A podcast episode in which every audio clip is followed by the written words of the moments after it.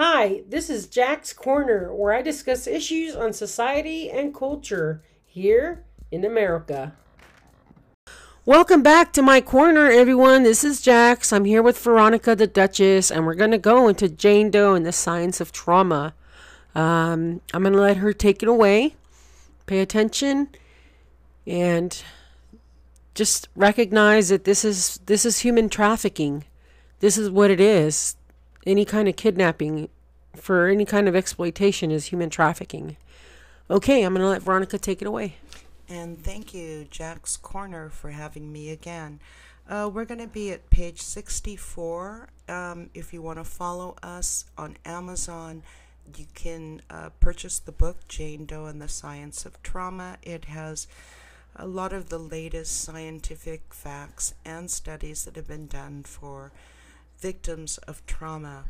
So I'm going to start on page 64 pre trauma factors, such as previous exposure to trauma, makes the survivor psychologically more vulnerable than someone who had no previous traumatization. So, if you've never been slapped and you get slapped for the first time, it's not supposed to be as traumatic on your brain as it would be if you've been repeatedly slapped prior to that's a very small kind of nutshell uh, metaphor. So, um, awareness awareness of risks or risk potentials of a given situation can sometimes help an individual to become more psychologically prepared. Politically active professionals briefed prior to detention and torture this prior awareness was a psychoprophylactic because it lessened the fear and unpredictability of the subsequent trauma. And here I'm referring to World War I, Civil War, World War II, Vietnam War. Um, what we have done uh, as a result of those studies is we've learned that the ones, the soldiers, the armed forces that were pre screened uh, with trauma reviews were told initially these are the things to be aware of, and these are going to be triggers that they use to induce trauma in you, and these are some skills you can use to um, not delay the trauma so much, but as lessen it. So um, sometimes by using these different tools, an individual can become psychologically prepared more. Politically active professionals briefed prior to detention and torture found it very helpful. This prior awareness was psychoprophylactic prophylactic because it lessened the fear and unpredictably of the subsequent of subsequent trauma. Trauma related factors relate to the intensity, length of time, and type of traumatic experience. Were family members threatened? Did the victim witness the persecution of others?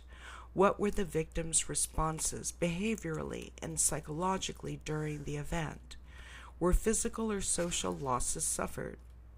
Trauma that is extended or more intense intensify the traumatic experience and worsen the outcome. Severity of symptoms are directly related to the length of captivity and the intensity of their trauma, as is evidenced in the studies of World War II prisoners. Studies of Vietnam veterans report intensity of post traumatic sequelae, intense and recurring intrusive symptoms are wrought by certain acts, such as, quote, sham executions, sexual torture. I didn't get that. Could you try again?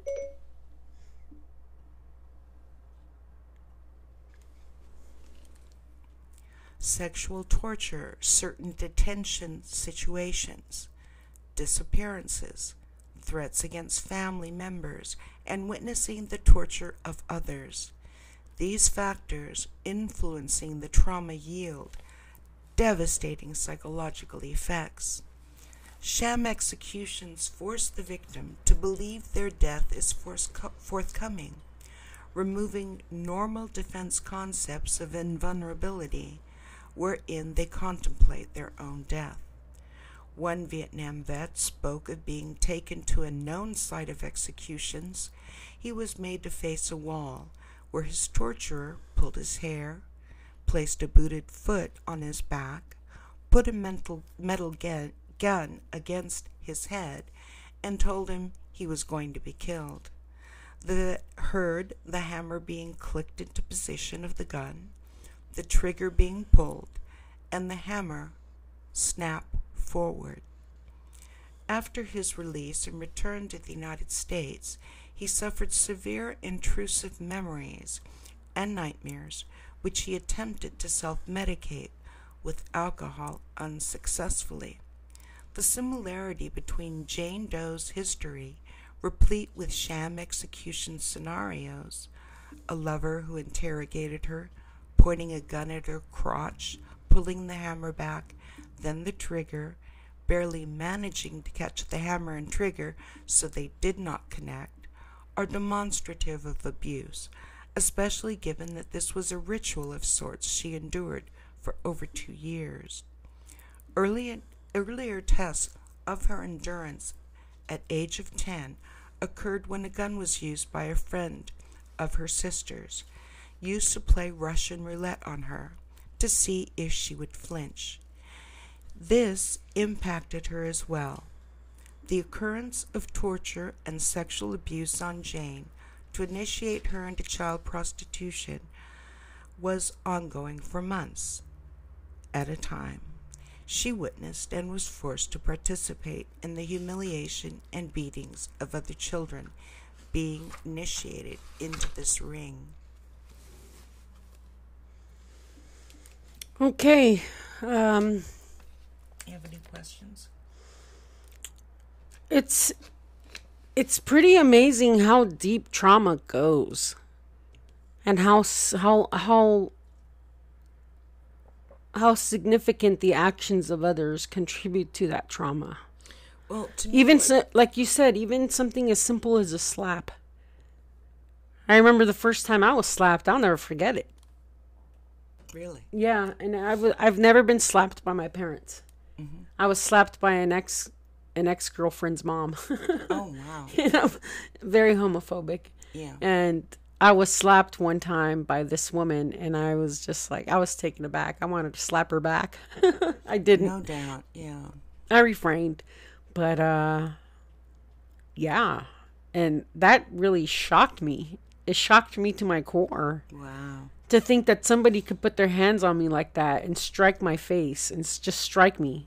And you know, it's interesting because when I was a child, it really shocked it me that those were no boundaries, and that if I were beaten in my face and I had been strangled and punched and suffocated, those were just normal parts of a child growing up. That's what I believed. Did you go through the initiation as a child during the childhood ring, prostitution ring that you got caught up into? Yeah, there was a certain because you mentioned it in this last portion there was of a Jane certain Doe. initiation, but before then, at my family home, um, I had a sibling that was extremely abusive, and police were called by the neighbors because of my screaming. Um, because I thought I was going to be dead you know, I mean, I was literally screaming for my life as I was being suffocated by pillows with someone's body over my face and strangled and hit with cords and so forth and so on. You know, you get used to growing up with that and you take it as a norm. And so by the time that I had been kidnapped as a child and I was initiated into that exploitation um, I wasn't unfamiliar with humiliation and degradation. So one of the things that I remember Dion did and Jan. These are was, your kidnappers. Yes, there were two other children, a boy and a girl, and um, he would have them on their hands and knees and make them oink like pigs. And my job was to slap them on their backsides and make them oink louder and go faster. Which, of course, I never tried to hurt them, but yeah, and I didn't think anything of it. I just thought it's this is kind of weird, right? Um, yeah, but there's uh, apparently some psychological mechanism by reducing a child to the states of being just like an animal, captured and humiliated, that uh, it breaks something in the psychological boundaries of um, norms. Yeah, as a child, especially. What would you have thought at 10 years old if you were forced to be naked and you're on your hands and knees making making you oink like a pig and being hit? I don't know what I would think. I would think this is completely out of control. Insane, isn't yeah, it? Yeah, totally. And to me, it just it didn't really faze me. It was like, okay, this is what's next. And then um, there were the orgies, you know, where you're forced to have sex. Um, and they had guns. You know, there was one gun and a knife. And uh, so the pain, you had to shut up. So, anyway, it's not a nice industry. It's very brutal. And I've never met a child that wanted to be sexually exploited and it destroys uh, a human being's sexuality, I think. I know it did for me. Um, it mutilates your psyche in a way that once you see that evil in men, you know, and I'm sure it exists in women, I only saw it out of these men. But when you see that kind of perversity and evilness out of grown adult males that have no compassion, they don't care that you're kidnapped or raping you, um, or hurting you. And you know that you could be disposed of, you know, like a bag of yeah, trash. Yeah, they could kill you easily. Yeah, exactly. Um, I think I was probably more passive than the other children because of my earlier life, you know, having been uh, battered as a child mm-hmm. and uh, kind of tortured. Yeah, but not by your not by your parents. Not by my parents, no. Yeah. Wow, this is uh this is very deep. I do appreciate you talking about this. And you know, we're going to take a break right here. We're going to take a break. Um we'll come back and read some more from Jane Doe and the Science of Trauma, but uh yeah, we're going to take a break and we'll catch up with you guys here in just a second. Okay, so um, that concludes our break. Veronica shared what she wanted to share for today. And uh, it's something that's not so comfortable for her to share because she's suffered so much trauma from it. And um, understandably so, she will be sharing increments of Jane Doe and the Science of Trauma, one podcast at a time. So, um, about that, about her manuscript, about her experiences and her trauma, I can't I can remember I can remember one time I was being followed by a man and I just got the heebie jeebies and really creeped me out. I was walking to a friend's house. So when I got to my friend's house, her father and her father's friend who was a, was a police officer, they went ahead and detained the guy that was following me. I don't know what happened after that, but um yeah, pretty creepy. And a lot of these crimes are done by men. Men, why what is it about the way they're wired that they think about hurting children or hurting women, hurting little girls? That's just so appalling to me and it's so unhuman. Not right. But um yeah, so pretty heavy material. Um, see, the thing with Veronica is she was kidnapped when she was a child, when she was 10 years old. And it first started happening when she ran away from home. And then, of course, when she was brought into the prostitution ring, she was kidnapped again by two nicely dressed men in a limo who offered her a ride to her father's, which which was where she was going. She was walking. This was this happened in L.A. And they told her they knew her father, and she was kind of convinced because her dad was used. She was used to her dad coming and going in limos. So she went into the limo and never saw her family again for two and a half years until she escaped. So, and you know these these these crimes sometimes they end up killing the children because she doesn't remember what happened to the children that were part of this ring in in Beverly Hills. She says they would just disappear. Really sad. Really sad. So, um yeah, aside from that, I want to talk about other things that are going on in the world, in the news. Um, yeah, so so uh, Trump, you know, with with Trump requesting the recounting of ballots, it's interesting how there are there are some places that are being found where fraud exists.